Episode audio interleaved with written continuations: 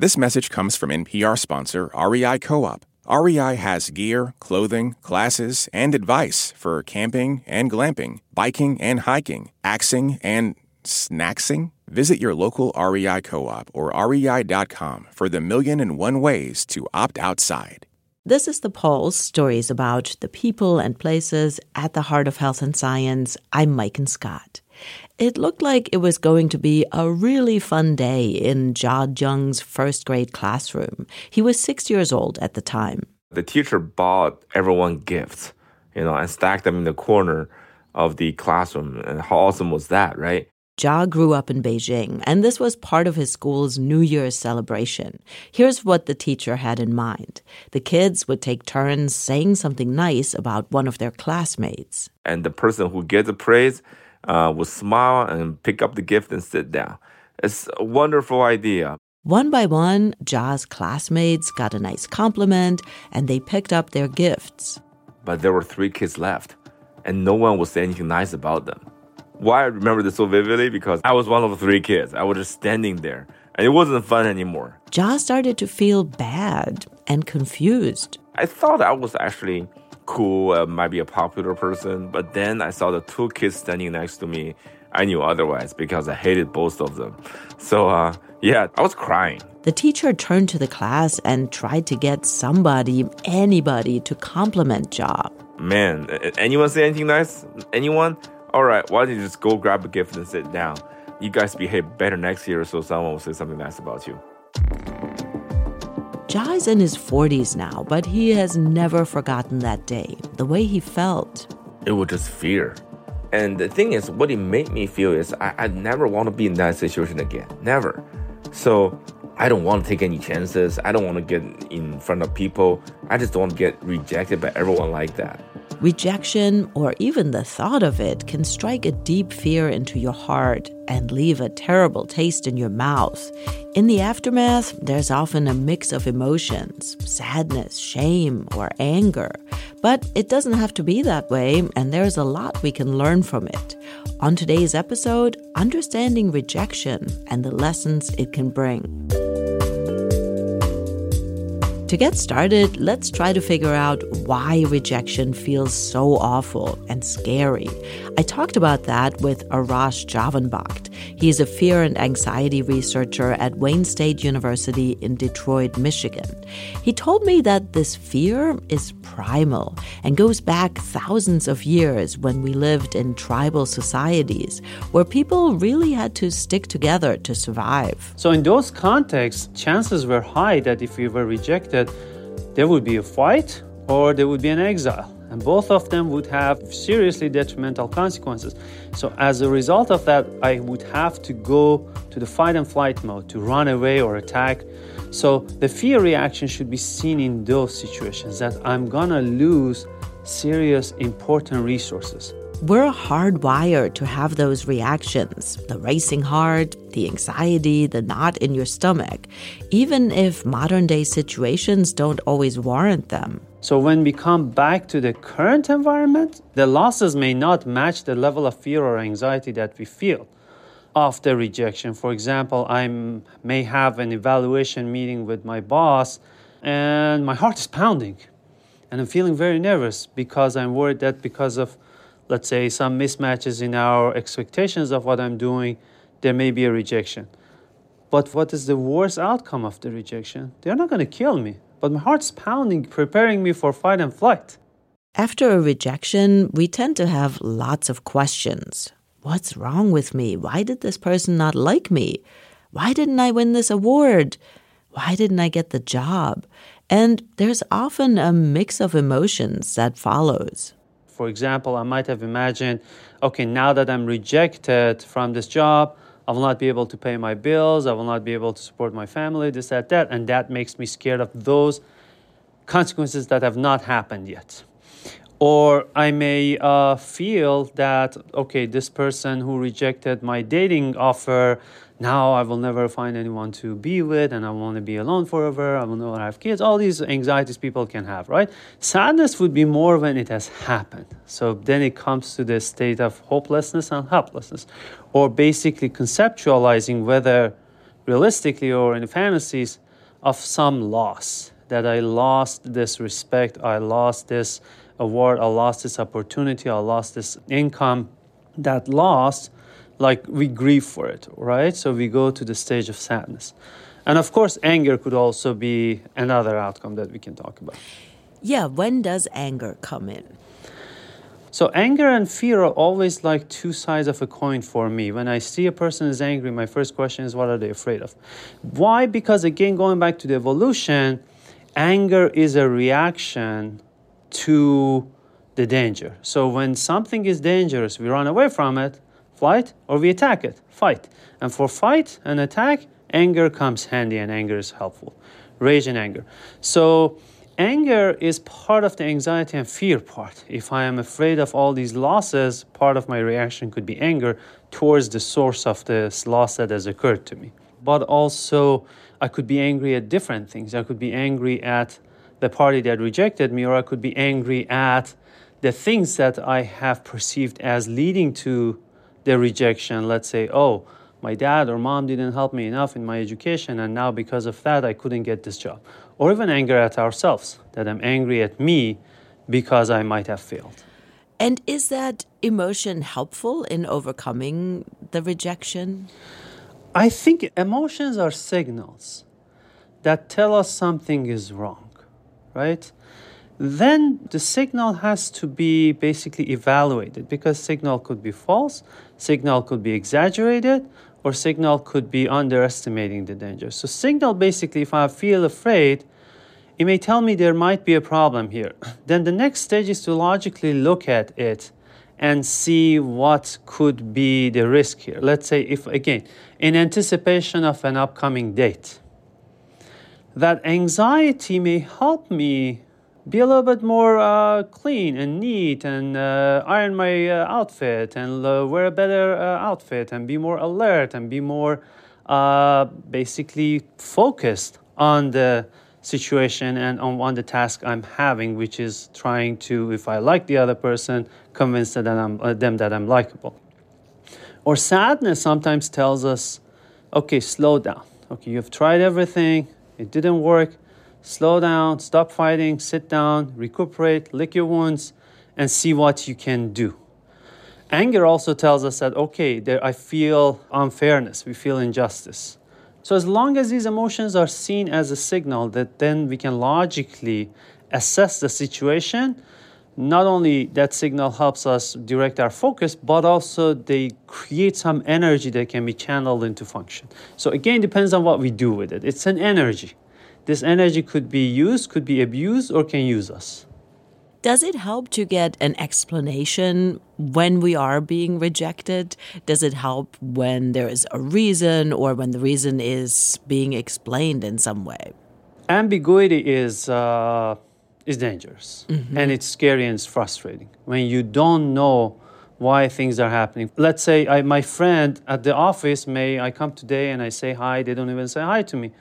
I may have a ton of different interpretations about what's happening. I may feel, oh, they hate me, they don't like me because of the email I sent that today. They're having this reaction because they don't, all these different things about what I might have done or what they might be doing to me.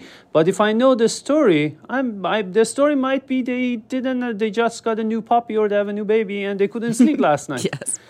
And they didn't even notice me, or they had a disagreement with their partner this morning and they are not in a good mood. So, but of course, not always we can know the reason, but when the reason, especially in important situations, if the reason is explained, that can help at least handle these emotions or dampen them or redirect them.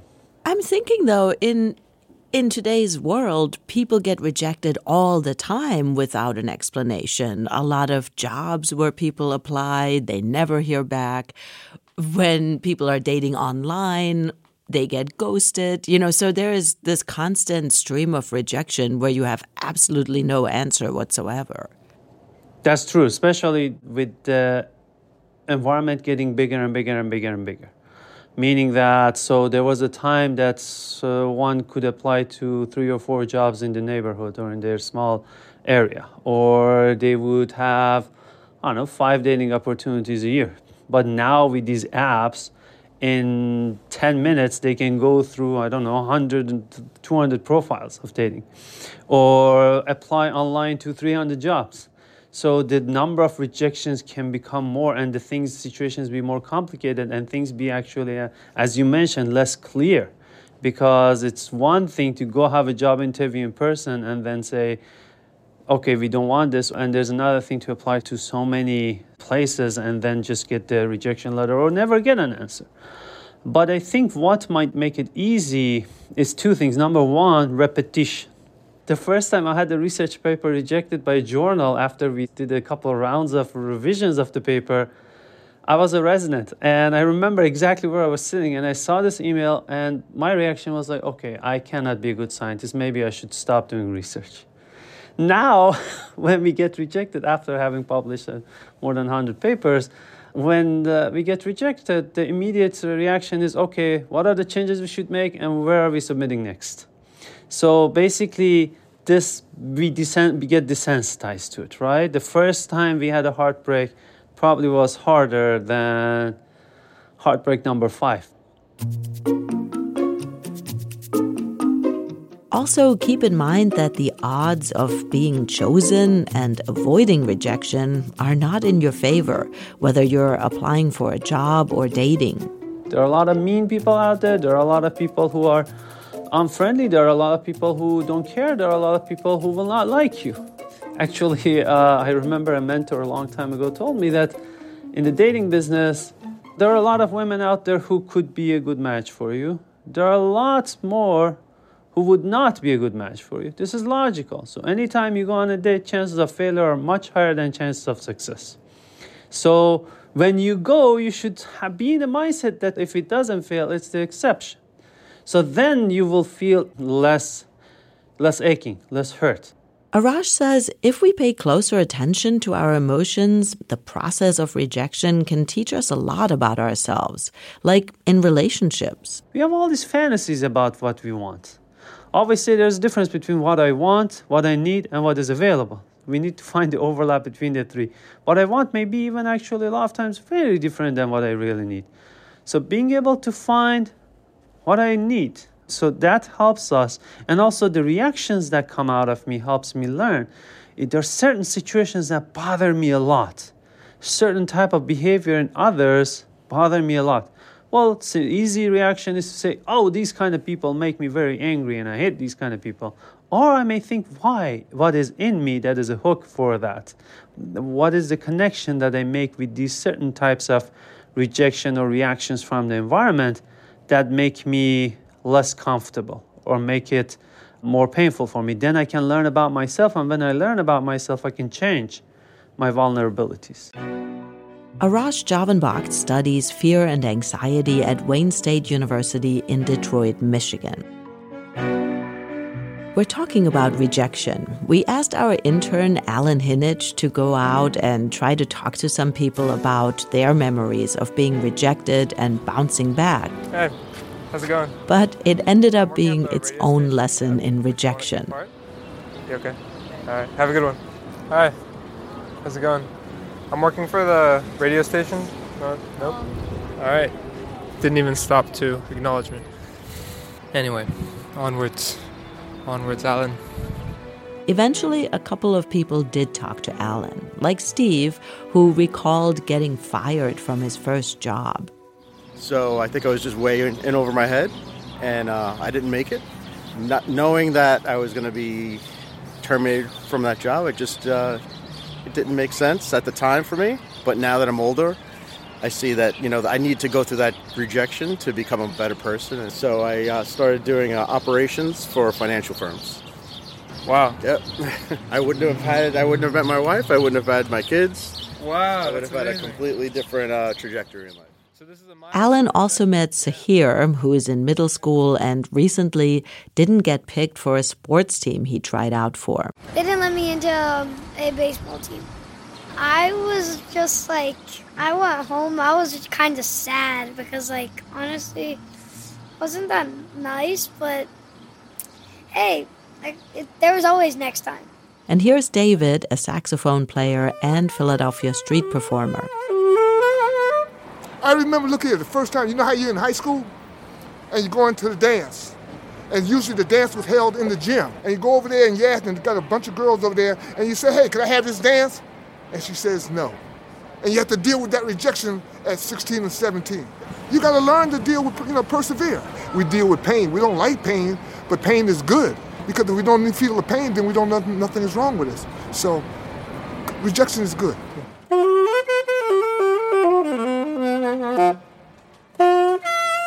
Coming up, people's reactions to rejection can vary, and for some, it's a lot harder to deal with. So it starts out as one thing, and then my brain kind of rapid cycles through all of the things about myself that I don't like, all of the ways that I feel like I'm not where I should be in life.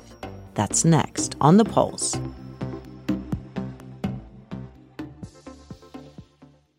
Support for NPR and the following message come from the American Cancer Society. Dr. Alpa Patel leads a team that researches cancer risk factors, and she shares how a new study aims to impact an underrepresented community. My greatest hope for the Voices of Black Women study is that it will help us understand and identify culturally tailored ways to change and really eliminate the unacceptable disparities for future generations of Black women as it relates to cancer. To learn more, go to voices.cancer.org.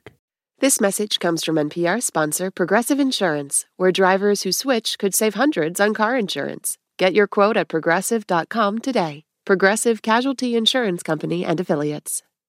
This message comes from NPR sponsor Noom. Noom understands that not everyone is starting from the same place and takes that into account. With their first ever cookbook, The Noom Kitchen, you can find 100 healthy and delicious recipes to promote better living. Available to buy now wherever books are sold. Last year, over 20,000 people joined the Body Electric study to change their sedentary, screen-filled lives. And guess what? We saw amazing effects. Now you can try NPR's Body Electric Challenge yourself. Listen to updated and new episodes wherever you get your podcasts. This is The Pulse. I'm Mike and Scott. We're hardwired to fear rejection. It can make us feel anxious and scared, but how much it upsets us varies a lot from person to person. It depends on how somebody's brain works and their experiences in life. And for some, rejection can be completely crushing, even in situations where seemingly very little is at stake.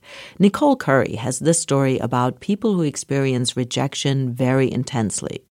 Nikki Scott was standing in her kitchen one evening. She was preparing a side dish for dinner. And I had this bowl of cheesy broccoli.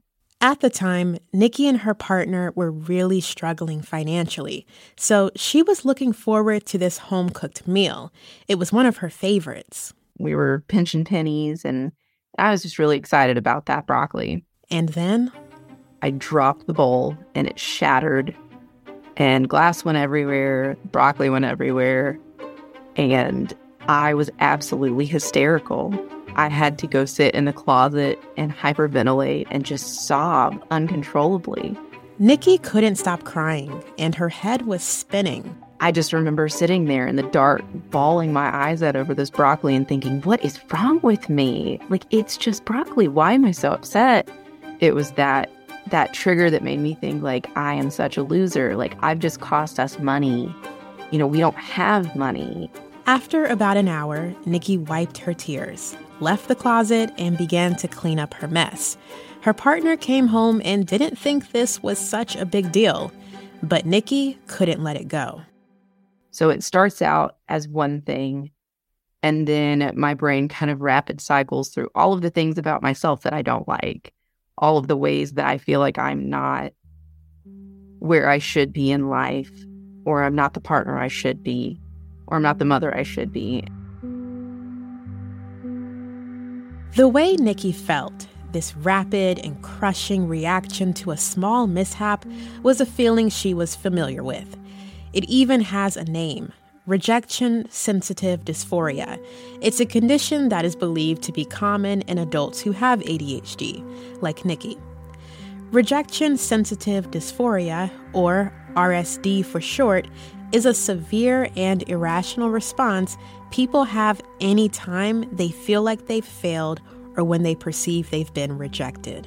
If my partner is upset with me, in my brain, the RSD goes, well, this is the beginning of the end. This is the final straw. You know, he loves you, but you've just been annoying one too many times. Or, you know, I mess something up at work and they have to talk to me about it. And my RSD goes, you're going to get fired and you're going to lose your livelihood and you're going to lose your apartment. RSD is an instant shift in mood, often accompanied by a constant flow of tears and sometimes rage and thoughts of suicide. Some people even experience physical pain, as if they've been kicked in the gut. This extreme reaction can go on for hours. Spiraling thoughts can last for days. And eventually, the feeling disappears as quickly as it arrived.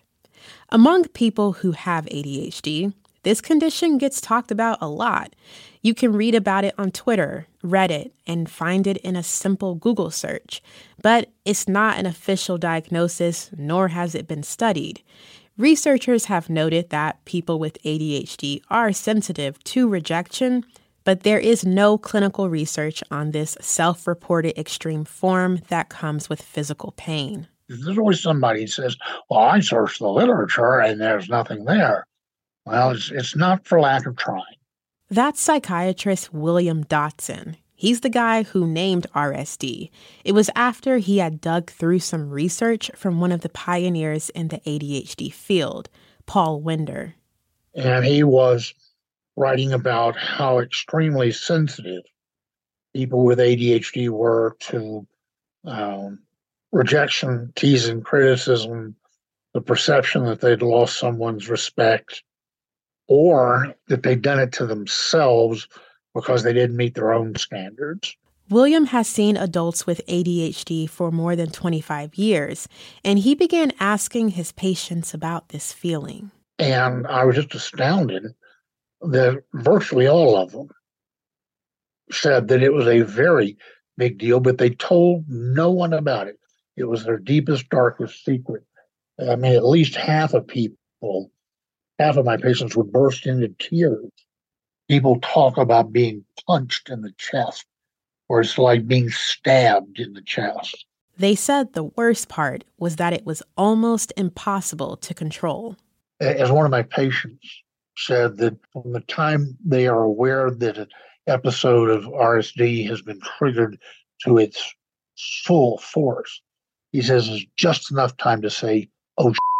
William looked at the research on similar outbursts, like the manic phase of bipolar disorder, but he realized this was different. The onset of a mood disorder is gradual, days to weeks. By definition, it's untriggered, whereas somebody with rejection sensitivity is very clear that they can see a trigger and that the mood shift is instantaneous. So William thought it was worth researching. He wondered if this emotional reaction could tell us more about the elements of ADHD, or since ADHD impacts brain function, that maybe these explosive episodes could be treated with medicine. He wrote a paper on RSD that stuck to the basics. It defined the condition and outlined 12 core features based on interviews with his patients. He described that the outbursts occur only after feeling rejected, the mood shift is instant, the episode cannot be stopped once it starts, and that the person feels ashamed after the episode. So we submitted it, and when we checked back, 2 hours later, it had already been rejected. With no feedback, William tried again and again for 10 years to get the paper published, to get more people to pay attention to RSD and do further research on it. But it didn't go anywhere, and eventually he gave up. But William had given something a name that so many people with ADHD say they experience, and it sparked a grassroots effort to learn more. Jillian Enright has been trying to understand RSD since she saw it on social media 2 years ago. My first reaction was like, wow, this explains a lot. This describes a lot of people's real lived experiences. Jillian is an autism and ADHD coach at Neurodiversity Manitoba in Canada. She lives with both conditions and wanted to write an article about RSD to help people understand it. I'm a nerd first and foremost, and so when I write any of my articles, I try and do a lot of evidence-based, peer-reviewed research and try and weave that into, you know, more accessible writing. But of course, she couldn't find any official research. So first, Jillian decided to look inward at her own experiences. Maybe pages from her past could make sense of all of this. Well, people with ADHD and people who are different in any way receive more corrections and criticism than other people who fall within the average or the norm. And so it kind of stands to reason that we would become more sensitive to rejection or criticism because we experience greater amounts of it. Jillian could find research to support this. Classroom studies estimate that by age 12, children with ADHD are more likely to hear 20,000 additional negative comments than their counterparts. And then she found something that could further explain RSD. Researchers are learning that people with ADHD generally have challenges processing their emotions due to their brain makeup. Emotions like happiness, sadness, fear, and anger. So much so that researchers are working to get this difficulty included as a core element of the disorder, along with inattention, hyperactivity, and impulsivity. And so we may experience our emotions a lot more intensely than other people do. And those things combined, working together, the increased incidence of actual rejection and criticism, plus the increased intensity of emotions and more difficult regulating them, can all work together. Work together to lead to RSD. This is how Jillian has made sense of it. But again, this is just a theory.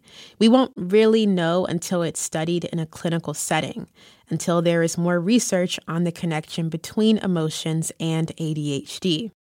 In the meantime, people like Nikki Scott are doing what they can to get by. Knowing what it is has helped manage it a little bit, but in the moment, it's very hard to convince yourself that things are actually not that bad. It's a lot of internal work. Nikki can sometimes manage the reaction, or at least the reaction she presents to the world, but the actual emotional and physical feeling is almost impossible to get rid of.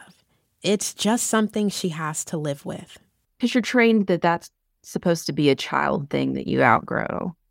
I don't know if maybe it was just part of my parents' generation or not, but showing extreme emotion like that was really labeled as an immaturity thing, that once you got older, you knew how to control yourself. You knew how to not take everything so personally. You developed a thicker skin.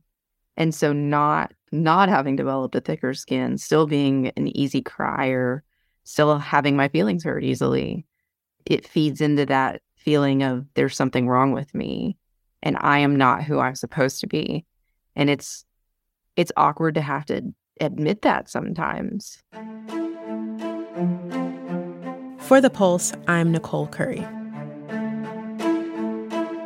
Coming up, you didn't get the job, you weren't picked for the team, or your crush never called you again. What now? We'll take a closer look at dealing with rejection. It is possible to have these failures and these struggles and still come out on top. There is always hope. There is always a light on the other side. That's next on The Pulse.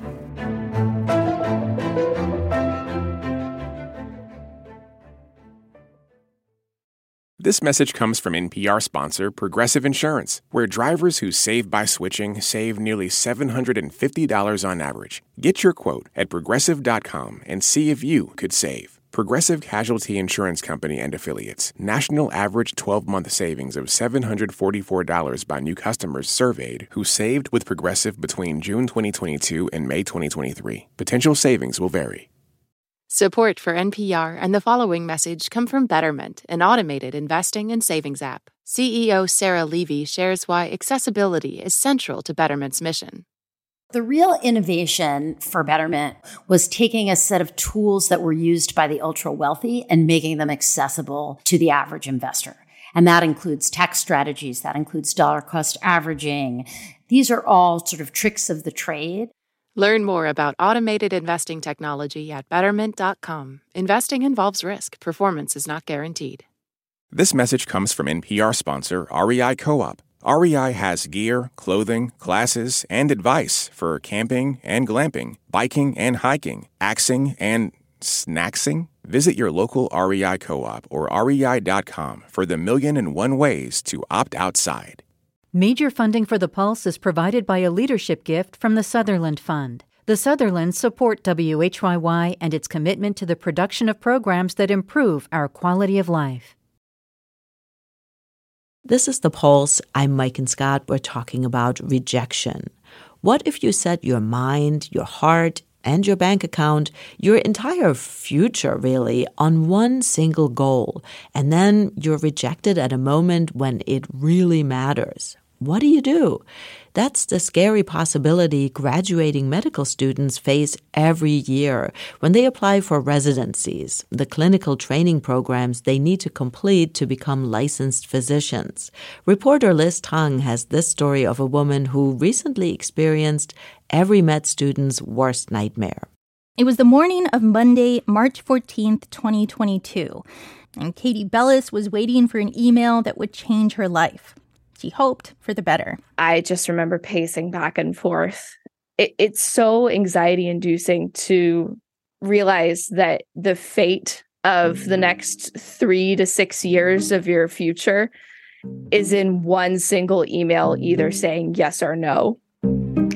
Katie was a fourth-year med student, and the email she was waiting for was to find out whether or not she'd been accepted to a residency, the final step in a grueling journey called the National Resident Matching Program, better known as The Match. The Match is kind of like the college application process on steroids. For one thing, it's incredibly competitive. Med students, depending on their specialty, will typically apply to dozens, sometimes more than 100 programs in order to boost their odds. Because there's a lot at stake. Residency is the first and one of the most important jobs a doctor will ever have. It not only determines what their specialty is, but where they'll live for the next 3 to 7 years, what kind of experience they'll get, and what kinds of jobs are open to them after they graduate. D-Day comes on the Monday morning of match week, which is when every one of those students finds out whether or not they've matched, though they won't find out till that Friday where they've matched. That Monday morning, Katie was basically optimistic, even though her stats weren't the best. She'd applied to a few dozen programs, but only interviewed with 2. I was quite nervous, but I felt like I had a pretty decent relationship with those 2 programs coming in. So I felt pretty confident, actually, that I was going to match at those 2 programs. Finally, at 9 a.m., the email appeared in her inbox. The subject, 2022 Maine Residency Match Results. Katie took a deep breath and opened it. She willed it to say the word she wanted to see. Congratulations, you have matched. But instead, it said something else. We're sorry that you have not matched. Katie felt like she'd gotten the wind knocked out of her. It was hard to breathe. The future she'd seen laid out so clearly before her darkened into a tunnel. It was just absolutely soul-shattering. It's probably the biggest disappointment that you could ever have as a medical student, just knowing that you've spent the last 48 years struggling through all of this material, through all of this mental, emotional, physical anguish, just to get a no. No, you're not good enough. And it just makes you feel worthless. This is an experience that thousands of medical students have every year. And yet, Katie says it's rarely talked about openly. Instead, rejected applicants gather online to lick their wounds and commiserate. Some ask for advice. Others feel like their lives are over. That might seem dramatic, but to understand why they feel this way, you have to understand the long journey to becoming a doctor, along with the very intense nature of the match. For Katie, it all started when she was just 16 years old, with, of all things, a dead cat. In high school, I had my first anatomy class, and we were dissecting cats, which I know is a little morbid, but I found myself just immediately wanting to get in there. And everyone else was just disgusted. And I was like, why are you disgusted? This is so cool. This is amazing. From then on, everything in Katie's life was directed towards becoming a doctor. She picked her college based on their pre-med program and spent the next 4 years slogging her way through all the prereqs. She did the networking, studied her butt off for the MCATs, and eventually she was accepted to med school. At that moment, Katie felt like she'd arrived. What she didn't yet fully understand was how insanely hard and stressful the next few years of her life would be. It's exhausting because you're constantly worrying that you're going to forget something, that you are going to fail. Even if you miss one minor question, you obsess over it because you're thinking, okay, my classmate over there, they know those details, but I don't. So I feel like a failure. Katie struggled. She thought about dropping out. But over the months, she slowly figured out how to cope. She leaned on her classmates and made time for self-care. She tried to let go of the idea that she needed to be perfect. And when it came time to decide what specialty she wanted to pursue, she returned to what drew her to medicine in the first place. The anatomy lab, because I loved doing dissections. After talking with a couple of professors, Katie discovered there was a specialty perfectly matched to her interests, pathology. Pathologists are known as the doctor's doctor because their main job is helping other physicians make diagnoses. Figuring out what kind of doctor Katie wanted to be was big. For the next 3 years, it gave her something to work towards, a push to keep going whenever she was exhausted and frustrated and felt like giving up. It all culminated in the summer before her fourth year with the start of the match. Katie applied to 32 programs. I probably should have applied to more, but at the time, I thought I was safe. Katie thought she had a solid application. There was just one thing missing, the score for a required exam that she had yet to receive. So I sent in all my applications, and I was waiting for my score to come back. Unfortunately, I did not pass my level 2 exam. That got me all flustered. She took it again that October, well into application season. And because I was all flustered, I didn't pass again. Katie finally passed on her third try that January, but it was already past the time that most programs decide who they're going to interview. As it turned out, the 2 interviews Katie snagged weren't quite enough. Which brings us back to the Monday morning of Match Week 2022. Katie had just gotten the news and she was spinning.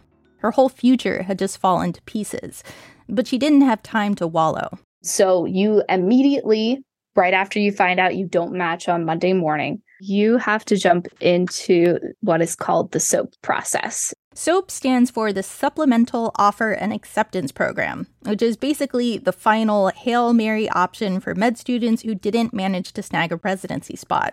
It's frankly an insane process. Pretty much as soon as med students find out they didn't match, they have to start a whole new application process that's crammed into 3 days. It begins that very afternoon with choosing a whole new set of programs to apply to. That year, there were only 10 pathology spots left. Katie applied to all of them. And then you sit around twiddling your thumbs for each program to start contacting you. Thursday is the day that unmatched med students find out if they've soaped into a program. Katie waited all day, checking the online portal again and again, but her inbox stayed empty. It was over. At the end of Thursday, I was completely dejected. I felt like such a failure. She told all her family and friends she was applying through SOAP, and they were all expecting it would work. But now, it turned out that last vestige of hope was gone. Not only do you feel like a failure because you didn't match initially, but even after you've scrambled and really tried your best, you've been denied, that you're not worth it to the programs. You don't feel good enough. What made it even harder was that all around her, Katie's friends and classmates were celebrating.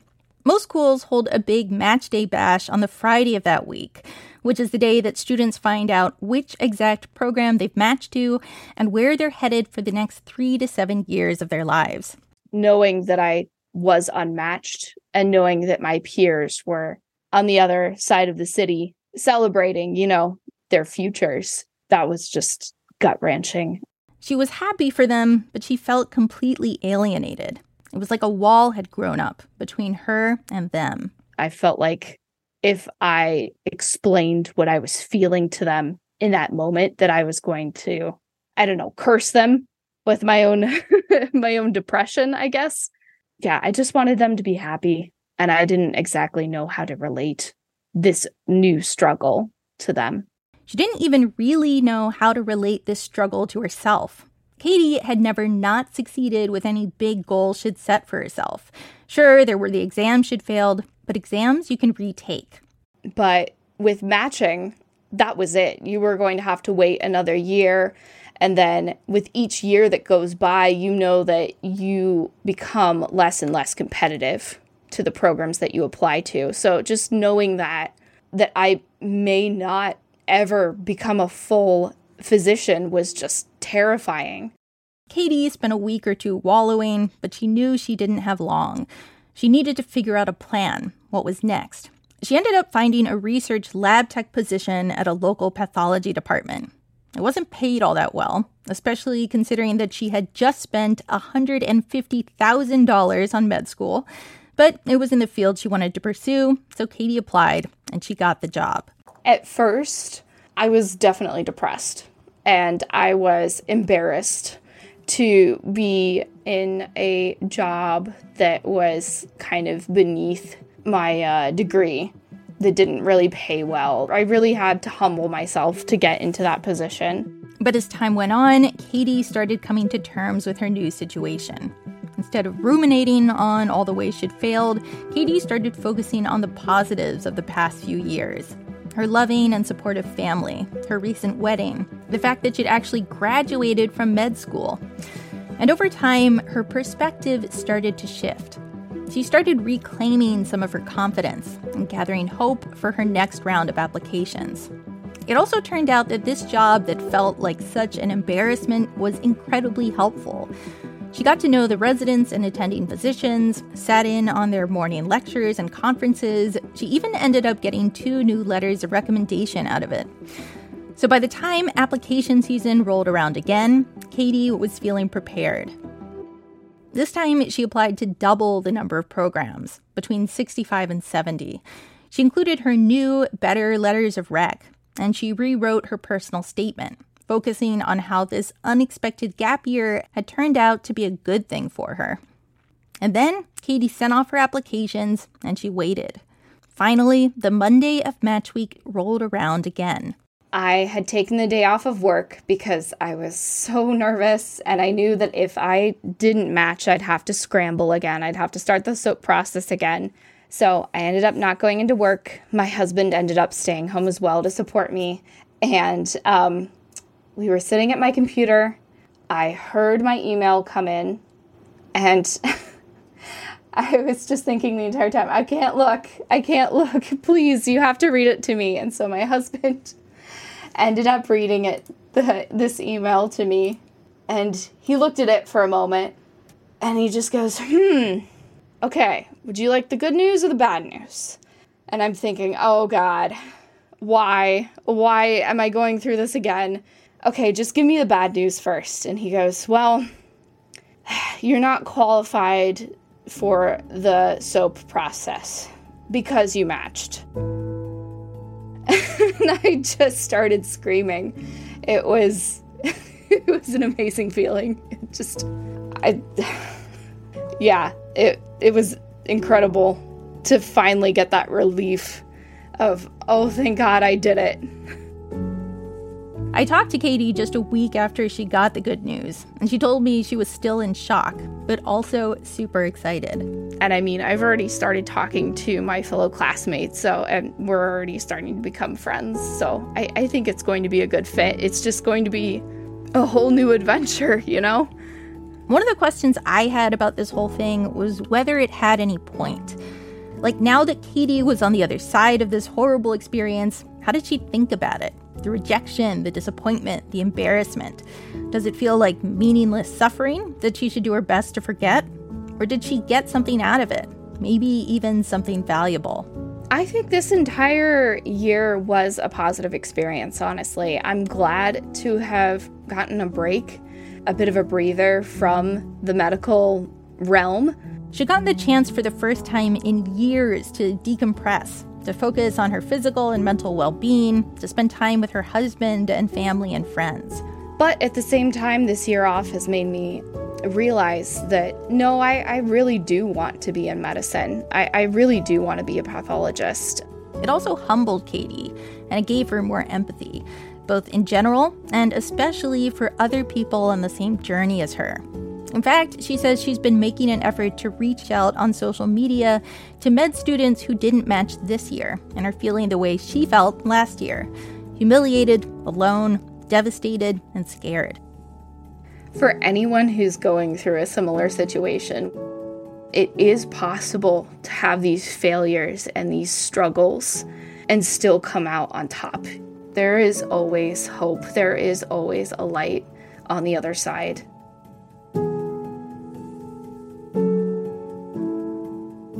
That story was reported by Liz Tung. Earlier on, we talked to Jia Zheng, who experienced a crushing rejection as a first grader. He was one of 3 kids who didn't get a single compliment from his classmates during what was supposed to be a fun game. The shame he felt afterwards stuck with him. He never wanted to feel this way again, and it influenced the choices he made in life. He didn't like taking risks. That moment, consciously or unconsciously, flashes back and make me think, you know what, don't do it. Just sit there. If you don't risk it, you're not going to be in that situation again.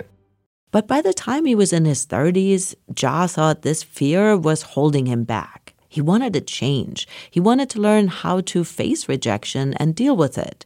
He found a game online called Rejection Therapy. It's a challenge of sorts. Kind of works like exposure therapy. You find a way to get rejected intentionally every day for 30 days. Jia thought 30 days wasn't enough, so he went for 100 days of rejection. His first mission, ask a stranger for $100. And it was so scary. And I felt I was going to die.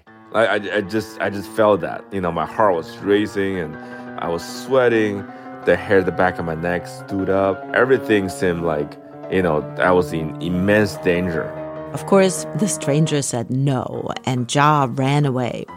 But he had recorded the interaction. And when he watched it, he saw that the stranger really wasn't that scary. I'm like, wow, this guy wasn't really treating me bad. He wasn't like yelling at me. He wasn't cussing me out. Jia realized that if he didn't run away and instead faced the rejection, he would maybe get a different outcome. So the next day, he asked for a burger refill, you know, instead of a soda refill at a fast food restaurant. The answer was, again, a no. But this time I didn't run. I stayed engaged and just chat with him and trying to negotiate. And lo and behold, I felt much better because I learned that if I don't run after rejection, I don't have to feel too bad. It's the running that really destroys me, but not the rejection itself. He started to have fun with this. I once tried to go into a TV station, try to see if I can do their weather. So I got rejected with that. One day I went to a PetSmart and asked them to see if I can get my haircut there. I got rejected there. And sometimes people said yes, even in really surprising situations. One time, a professor allowed him to be a guest lecturer at the university. And Jia learned that rejections can become opportunities to negotiate. So one day I went to a hotel and asked the front desk lady, I said, can I have a free night here? And she was like, no, sorry, we can't do that now. You know, at the back of my mind, I was like, when do you do it? You know, that sounds like an awesome promotion. But I didn't say it. I was like, oh, that's okay. If they can have a free night, can I take a nap in one of your rooms? I want to try out your mattress. And she said, sure. So she sent a bellman with me to one of their rooms. So I took a nap in one of the rooms, and then I came down. It was very comfortable. And the thing is, had I just come in straight and asked for taking a nap, she might have thought I was crazy. You know, she might still thought I was crazy. But I was able to get a yes because I asked for something big and got rejected, and then I settled for something else. So when you get rejected, right, you can use that as an opportunity to ask for something else. When people are saying no to you, they're not feeling awesome either. It's not like, okay, I'm going to get up today and my goal is to say 3 no's to other people. No one does that. People want to say yes to you. So sometimes they can say no. And that's why if you actually negotiate a little bit and ask for a lesser request, a lot of times people would say yes to you. Jia says rejection still hurts, but he's learned a lot of things along the way. The world is much kinder than you think. We assess the world a lot of times through media, through our maybe bad experiences. So we make a lot of assumptions. And those assumptions are often the most extreme, either the best case scenario or worst case scenario. But the world actually lives in the middle, and it's actually much kinder than you think. So that's number one takeaway. Number two is don't reject yourself. Don't reject yourself. And we're our worst rejector. Because of the worst case scenario we have, because of the mental scars we have, more ideas, more possible outcomes are killed in our mind than anywhere else. So don't reject yourself. If anyone, let the world reject you. Jia Zheng is an entrepreneur and the author of Rejection Proof, How I Beat Fear and Became Invincible Through 100 Days of Rejection.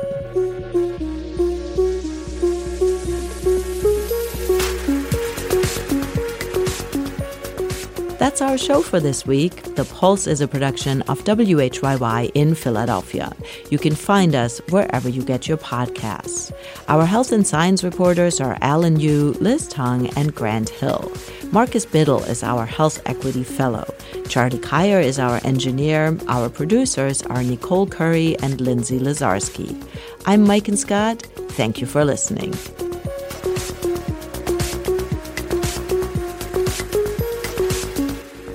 Major funding for The Pulse is provided by a leadership gift from the Sutherland family. The Sutherlands support WHYY and its commitment to the production of programs that improve our quality of life. The Commonwealth Fund supports The Pulse and reporting on health equity. The Commonwealth Fund, affordable, quality healthcare for everyone. Behavioral health reporting on The Pulse is supported by the Thomas Scattergood Behavioral Health Foundation, an organization that is committed to thinking, doing, and supporting innovative approaches in integrated healthcare. WHYY's health and science reporting is supported by a generous grant from Public Health Management Corporation's Public Health Fund. PHMC gladly supports WHYY and its commitment to the production of services that improve our quality of life. Support for this podcast and the following message come from the NPR Wine Club. NPR Wine Club members have contributed over $1.5 million to helping create a more informed public. Be 21. Join the charge at nprwineclub.org/podcast. This message is brought to you by NPR sponsor Lisa in collaboration with West Elm. Discover the new natural hybrid mattress, expertly crafted from natural latex and certified safe foams, designed with your health and the planet in mind. Visit leesa.com to learn more. All that sitting and swiping, your body is adapting to your technology. Learn how and what you can do about it. I really felt like the cloud in my brain kind of dissipated. Once I started realizing what a difference these little breaks were making, there's no turning back for me. Take NPR's Body Electric Challenge. Listen to the series wherever you get your podcasts. Life.